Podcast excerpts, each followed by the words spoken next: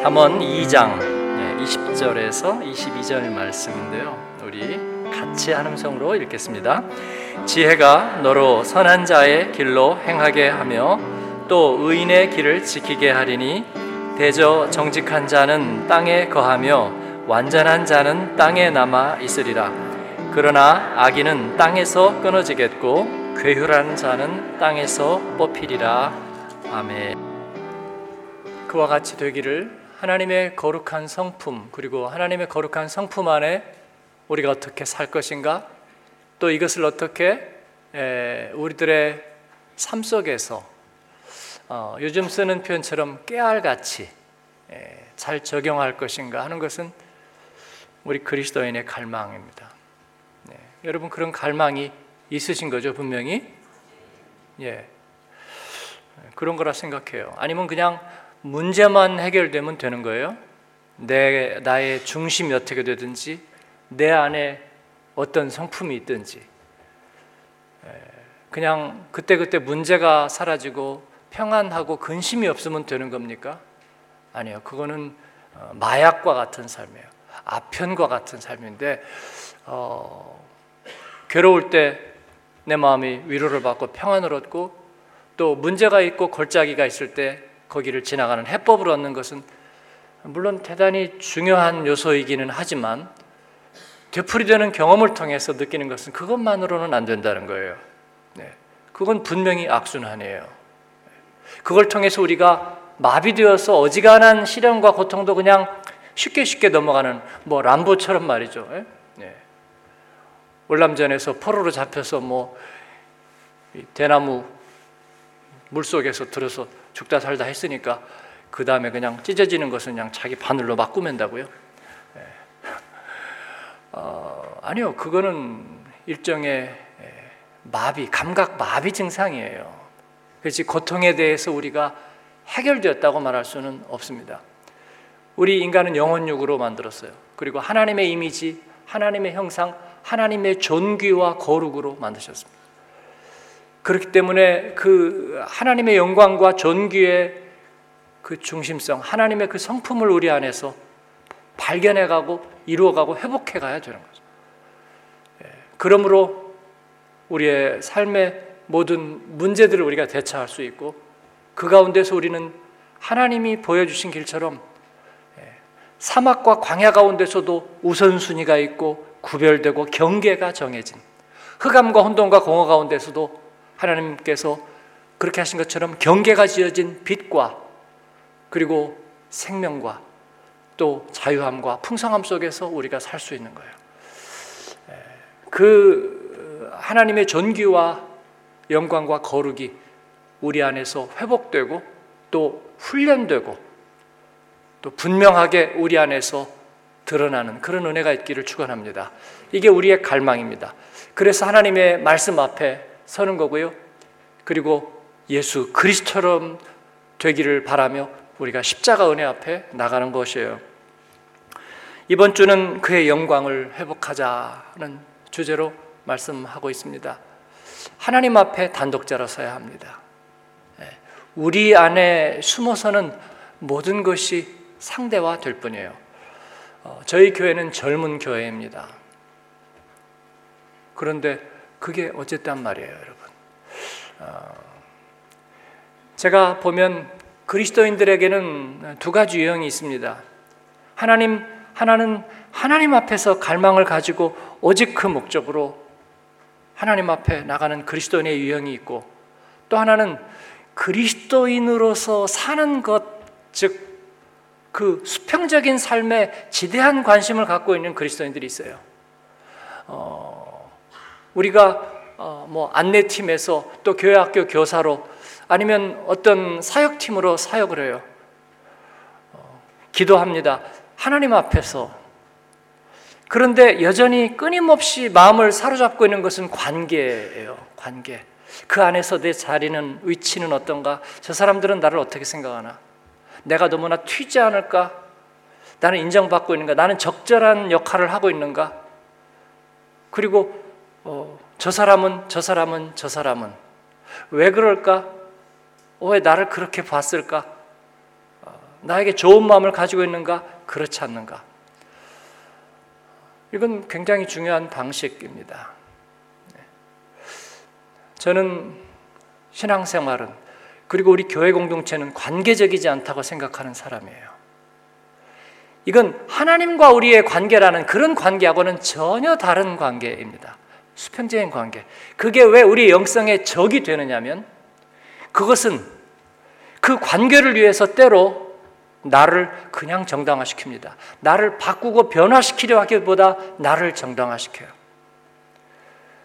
그리고 그런 관계적인 방식이 왜 우리를 성장시키지 못하느냐면 모든 것을 상대화시키기 때문입니다. 저 사람이, 저 사람들이 나를 그렇게 보고 또 내가 그렇게 보는 것에 대해서 따라서 모든 것을 맞춰서 생각해요. 예배도 그러한 것입니다. 젊은이들의 예배. 누군가가 그래요. 와서 보니까 막 썸 타는 어, 막 느낌들이 여기저기서 막 가득하대요. 저는 그런 감각이 전혀 없고 전에 있었는지도 모르지만 어쨌든 없어서 잘 모르겠어요. 어떻게 예배에서 썸을 타죠, 여러분? 예. 그건 예, 관계에 대한 눈들이 모든 것들을 지배하고 있다는 거예요. 화로다 나요 망하게 되었도다요. 예, 거기에서 하나님의 영광이 설 자리는 없어요.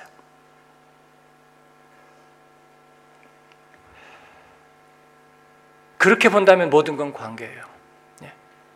우리가 찬양하는 것도 찬양팀을 만드는 것도 단기 선교를 가는 것도 그리고 사역팀을 하는 것도 봉사를 하는 것도 모든 게 관계가 되는 거예요. 그래 관계 속에서 너가 있기 때문에 내가 있고 내가 있기 때문에 너가 있고 그건 하나님이 기뻐하지 않으셔요. 기뻐하지 않으셔요. 어, 저는 어, 디 관광지나 뭐 어디나 어, 다른 도시나 가서 성당이나 교회 가면 낯선 순례자들 있잖아요. 예. 그들은 공동체가 있는 날 찾아가는 것이 아니라 하나님 앞에 성소와 십자가 앞에 가서 어, 천주교인이라면 이렇게 무릎 꿇고 그 사람들은 어떤 의식 같은 걸 너무 중요하게 여기니까. 근데 우리 그리스도인들도 어, 가서 이렇게 기도하고 수도원적인 영성이죠. 네. 그래서 수도원에 가니까 우리 개신교 수도원에도 갔는데 예. 여전히 그 찬양대가 보이지를 않아요. 2층에서 저 구석에 숨어가지고 소리가 안 나와요. 아, 모습이 안 나와요. 소리만 나오지. 그리고 왜 강아지들 산책하는데 옆에 못 보라고 이렇게 해놓잖아요. 예. 수도사들이 이렇게 카푸째를 뒤집어 쓰는 것도 역시 그런 걸 거예요. 예. 오늘 누구가 나오니까 아, 가르마를 이쪽으로 탈까 이쪽으로 탈까 아, 에리를 약간 좀 이렇게 세워볼까. 네. 여러분 그 모든 것에서 자유하시는 여러분들 되길 바랍니다. 하나님 앞에 예배할 때에 어, 좋은 옷 입고 예배 드리세요. 그건 하나님 앞에서의 자세입니다. 구별됨을 나타내는 거예요. 성소와 지성소를 구별하고 그리고 그 안에서 하나님의 우, 우선되심과 어미로움과 존귀를 우리가 찬양하기 위한 거예요. 근데 그게 사람과의 관계 속에서 모든 걸 상대화시키고 그리고 내 마음을 정당화시키고 그리고 사람의 마음을 얻기 위한 거라면 화 있을진저 거기에는 하나님의 존귀도 영광도 아무것도 없는 거예요. 그래서 우리는 관계가 좋은 교회 no thank you입니다. 네, 그거 틀렸습니다. 어, 하나님을 향한 갈망은 없고 관계에 대한 갈망들은 강한 공동체들을 많이 만났습니다. 그리고 그들은 스스로 사랑이 많은 교회라고 말합니다. 화 있을진저 하나님이 하나도 기뻐하시지 않으세요, 여러분. 눈을 들어서 하나님을 보는 저와 여러분 되기를 바랍니다. 우리 사역자들에게도 늘 강조합니다. 관계적인 사역하지 마십시오. 예. 관계적인 사역자 하나님이 기뻐하시지 않으세요.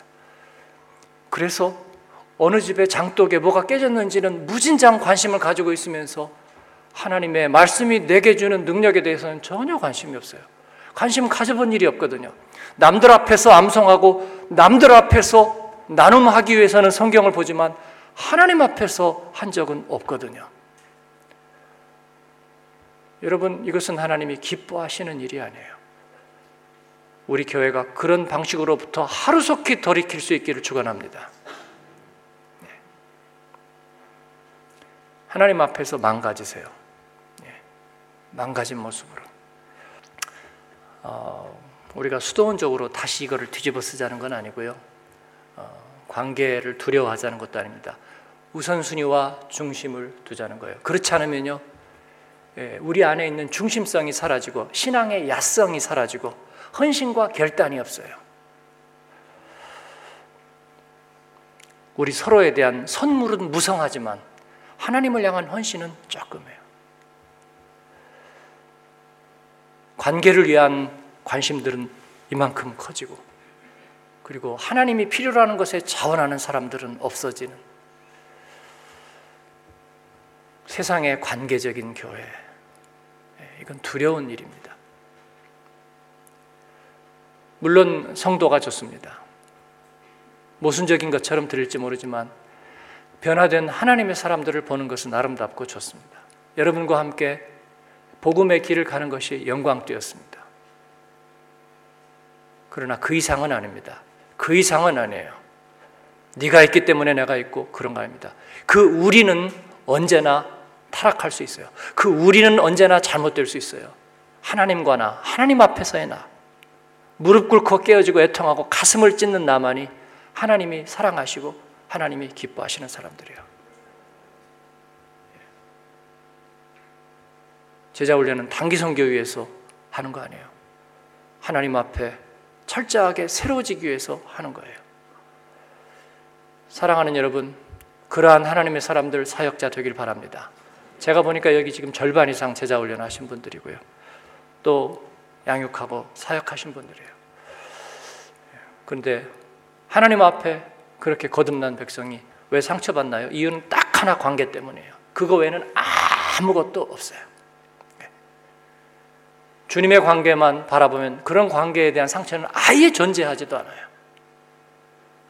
사랑하는 여러분, 우리가 신앙의 야성을 회복하고 영성을 회복하고 하나님 앞에 부르짖음을 회복하고 주님 앞에 무릎을 회복하는 은혜가 있기를 축원합니다. 예. 거룩한 길을 사는 지혜. 같은 음악을 한 가지 이상의 방식으로 연주할 수 있죠. 저는 잘 모르지만 어, 그렇습니다. 예.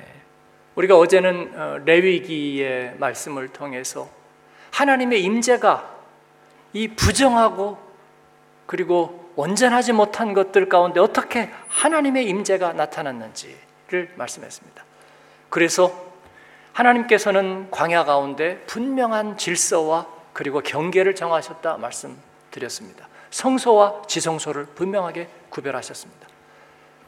그래서 예배는 세상의 정신으로 와서 하는 것 아닙니다. 예배 안에 하나님께서는 분명히 규격과 형식과 모든 것들을 다 정해 놓으셨어요. 그들이 그 자원이 없는 광야에서 부살렐과 오홀리압과 그리고 이스라엘 전 백성들의 지혜를 동원해서 어떻게 그 아름답고 정교한 성막을 지었는지를 보세요. 주님은 광야에서 어, 식탁을 베푸시고 잔치를 베푸시는데 넘치게 하시는 열두 강주리가. 저는 종종 그 생각을 합니다. 그 줄이고 지치고 목마르고 쾌한 영혼들이 광야에서 5천 명이 모여 있는데 갑자기 하나님 어, 주님께서 물고기 두 마리 보리떡 다섯 개그 평범한 것들을 축복하시고 나누는데 그들에게 풍성한 식탁이 그것도 넘치게 넘치게. 인생에서 한번 잊혀질 수 없는 그런 식탁을 준비하시는데 그들이 갑자기 말이 없는 거예요. 왜냐면 먹느라고.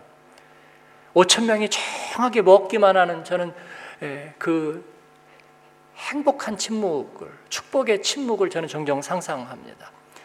예, 하나님께서는 우리의 예배를 그렇게 하시는 거예요. 간절하고 준비된 예배, 하나님 앞에 거룩하게 구별된 예배, 오직 하나님 앞에 그 관심으로 채워진 예배를 저는 얼마나 아름답게 하나님께서 기뻐하시고 받으실까 생각합니다. 그리고 그런 예배는 우리들의 삶 속에서 구체적으로 다시 재현되어야 한다는 것이에요. 예. 거룩한 하나님의 임재가 우리의 미천한 삶 속에 임해서 구체적으로 구별되고 거룩함이 회복되는 여러분 우리가 그런 예배를 하나님 앞에 매번 드릴 수 있기를 바랍니다. 그러나 축제처럼 말이에요. 그러나 간증처럼 말이에요. 그리고 그리고 오직 하나님 한 분 앞에서의 가장 준비된 영광된 것처럼 말이에요. 설사 좀 준비할 시간이 없어서 준비가 좀 덜 된 찬양이 된다고 할지라도 그러나 그것은 적어도 내 다른 삶 속에서는 가장 중요한 것이 돼야 돼요. 그런데 내 머리를 집요하게 사로잡고 있는 어떤 한 가지 관심에 비해서 이것은 굉장히 상대화 되어 버린 하나님은 이것을 부정하다고 여기시는 거예요. 그래서 그 우선순위를 거예요. 그 말씀의 우선순위를 말씀의 갈급함을 회복하는 거예요. 여기에 대해서 저와 여러분이 서로에게 파수꾼이 될 수 있기를 바라고 서로에게 좋은 모델이 될 수 있기를 바랍니다. 그 같은 이야기가 잠언에서는 이제 조바뀜이 되어 있어요. 그리고 리듬이 바뀌어 있습니다. 다른 음악의 방식으로 뭐냐면 지혜라는 테마로 바뀌어져 있습니다.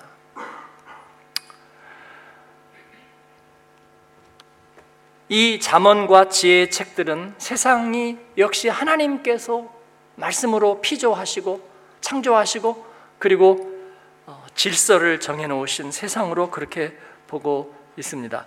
그래서 매일의 일상적인 삶에서 하나님이 우리에게 기뻐하시고 그렇게 계획하신 삶을 어떻게 우리가 조화롭게 살아내야 하는지를 말씀하고 있어요. 지혜롭게 산다는 것은 이 세상을 우리가 피해서 도망가서 숨어서 사는 것이 아니라 그 안에서 함께 살아내는 것을 말합니다.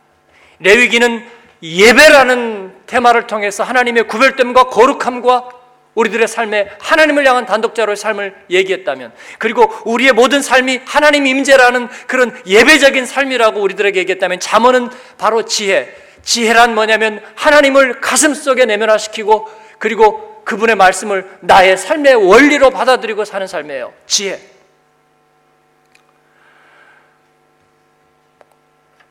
그래서 하나님은 아, 잠언은 우리에게 하나님의 말씀과 그리고 그 말씀을 통한 인테그리티, 어떤 순결함, 또 부유함과 가난함, 부모와 자녀, 친구와 적, 이웃과 그리고 대적자, 시간과 공간, 부지런함과 게으름, 즐거움과 슬픔, 그리고 계획됨과 자발적인 술과 건강, 관용과 자만, 피스메이커와 그리고 불안을 조성하는 인생에 대해서 사악한 자와 하나님을 두려워하는 삶에 대해서 우리들에게 대조적으로 구체적으로 말씀하고 있습니다. 이 장은 잠언 이 장은 이 모든 것에 대한 원리적인 장이에요. 그리고 핵심 원리를 말하고 있습니다. 우리는 여러분 지혜로워야 합니다. 그리스도인으로서 지혜로워야 하고 어떻게 지혜로워야 하느냐 잠언은 얘기하고 있어요. 그건 뭐냐면 하나님의 성품을 우리 안에서 이루어 감으로써만 우리는 지혜로울 수 있다는 거예요. 하나님의 성품을 이루어 간다는 것은 뭐예요? 예, God centeredness. 하나님 중심성을 우리가 잃지 않는 거예요. 아까 말씀드렸죠? 예. 두 개의 관계가 있는 거죠. 수직적, 수평적. 우리는 자꾸 아 뭐 하나님만 헐리헐리 하지 말고 이웃도 돌, 설, 섬기고 돌보고. 근데 예수님은 그렇게 얘기하지 않았어요. 하나님을 사랑하라. 그리고 바로 그 방식으로 내 이웃을 사랑하는 거예요. 요한 웨슬레는 이것을 조금 더 나아가서 아 어거스틴은 조금 더 나아가서 얘기했어요. 하나님을 사랑하라. 그리고 네 마음대로 행해라. 하나님을 정말 사랑한다면 나머지 안에 다 들어가 있는 거예요. 저는 그래서 그리스도인에게는 우리가 없다고 생각하는 거예요. 온전하게 변화되고 하나님 앞에 바로 선 내가 있을 뿐이에요. 그러면 그 다음에 그들의 커뮤니티가 형성되고 살아있는 커뮤니티가 될 겁니다. 열두 제자들이 주님 앞에서 성령 충만하고 그리고 120명이 오순절에서 방언할 때 그들은 서로 약속한 게 없어요. 공동의 기도 제목이 없어요. 하나하나가 주님 앞에서 받은 명령을 기다리면서 기도했는데 그들이 무리가 되었어요. 그리고 갈 때, 야, 너 누구하고 갈래? 베드로. 아, 나 쟤 싫어. 됐거든요? 다른 사람 짝지어 주세요. 가기도 전에 그런 사람 아무도 없었어요. 그들은 하나님 앞에 성령의 인도하심을 따라 각각 각각 갔지만 그러나 그들을 통해서 하나님은 영광을 받으시는 것입니다. 하나님은 우리에게 바로 그와 같은 삶을 원하시고 그리고 잠언의 지혜는 어떻게 우리가 그런 삶을 살아낼 수 있는지를 말합니다. 그 지혜는 가장 근본적인 원리는 우리 안에 하나님의 중심성이에요. 그리고 그 하나님을 두려워하는 삶이 지혜의 근본이 됩니다. 하나님을 두려워한다는 말과 하나님이 중심된다는 말은 똑같은 말이에요. 그 하나님을 내가 정직하게 온전하게 예배한다는 것과 하나님을 두려워한다는 말은 똑같은 말이에요. 하나님을 지혜롭게 따른다는 말과 하나님이 내 삶에 언제나 진짜 우선순위라는 말은 똑같은 말이에요. 하나님이 중심이 되고 우선순위가 된다는 말에 또 다른 표현은 뭔지 아세요? 추상화시키지 않는 거예요. 어떤 그리스도인들은 모든 걸 다 추상화시켜요. 추상화시킨다는 말은요, 내가 대면하기 싫다는 말이에요. 네? 어, 어, 뭐라고 표현할까요? 네. 오늘은 좀 신앙적으로 가라앉은 것 같아요. 이 말도 굉장히 애매한 말이에요. 그게 뭐죠, 여러분? 가라앉았단 말이에요. 쌀뜨물이 가라앉았단 말이에요? 아니면 뭐, 예? 찹쌀이 가라앉았단 말이에요? 아니면 뭐예요? 기분이 나쁘다는 거예요? 좋다는 거예요? 뭐 하기 싫다는 거예요? 하기 좋다는 거예요? 예, 레위기에서 출애굽기에서 하나님은 그들에게 추상적인 말을 한마디도 하지 않으셨어요. 잠언은 추상적인 얘기를 한마디도 하지 않아요. 음? 내 안에 있는 욕망을 정당하기 위해서 아 삶의 덧없음과 공허함이란 그 뭐예요 도대체? 예, 뭔 생각이 드는 거예요? 틀렸죠.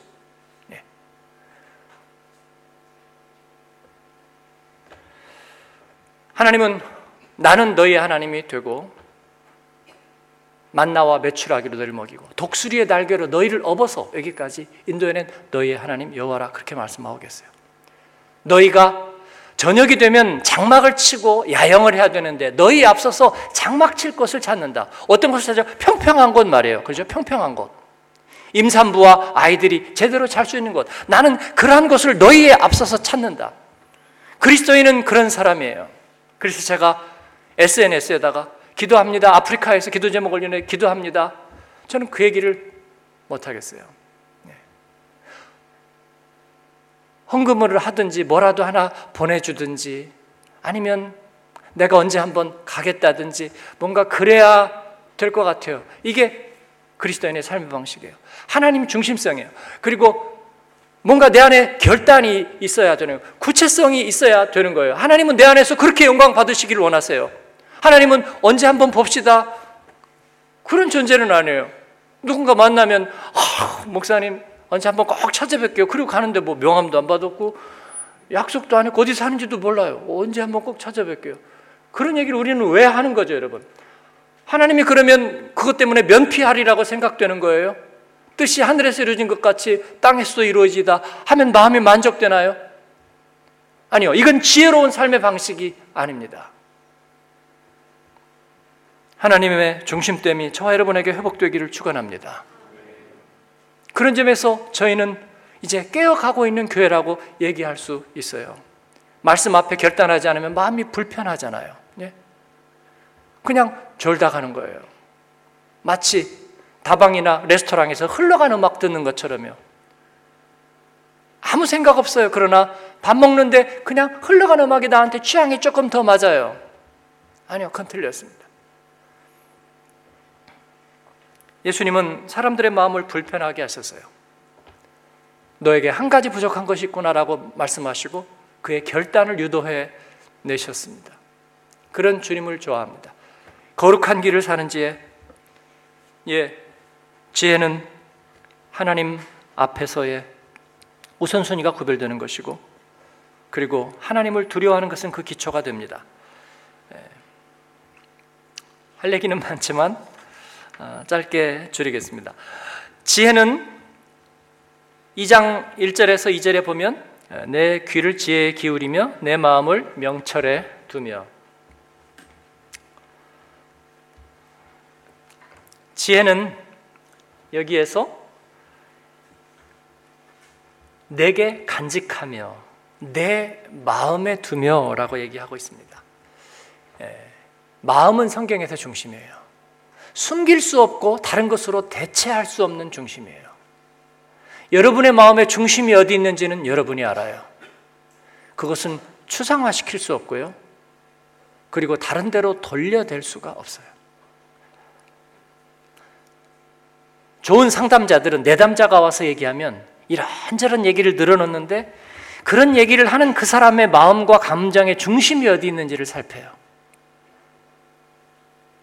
왜 그런지. 왜냐하면 거기에 실마리가 있기 때문이에요. 하나님은 그래서 우리의 중심을 살펴요. 막 울면서 얘기하는데 우리 집이 지금 무슨 문제가 무슨 문제가 있고요. 그런데 가만히 들면서 이 사람의 중심이 무엇인지를 살피는 거예요. 고쳐야 된다면 그 중심을 바로 고쳐야 돼요. 하나님을 두려워함과 하나님의 중심됨이 우리 안에 내면화되는 것 이게 지혜의 근본이에요. 음료의 유혹도 피해야 되겠고 그 다음에 사악한 길도 벗어나야 하겠지만 패명, 패망과 파멸의 길도 벗어나야 하겠지만 그 모든 것은 하나님의 거룩한 인격이 우리 안에 내면화되는 것, internalize 되는 것, 이것 외에는 다른 방법이 없다는 거예요.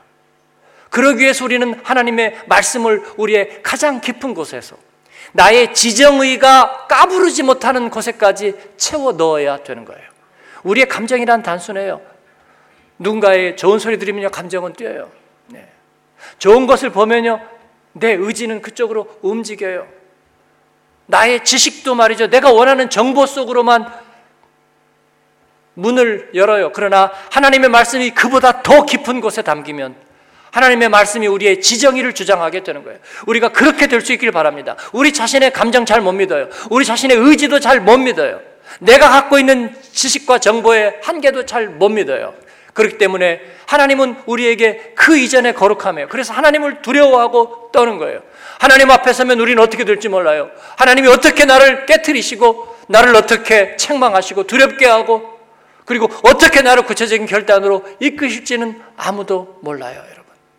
그러나 그 하나님은 나를 살리셨고 그리고 그 하나님은 내 생명의 근본이 되시는 거예요. 지혜는 바로 그런 것입니다. 내 아들아 이것을 잊지 말아라. 하나님을 두려워하는 것이 삶의 근본이니라. 네. 그 내면화된 하나님 두려워하는 그 믿음으로 모든 삶의 길들을 깨알같이 조각조각 나누면서 얘기하고 있는 것입니다.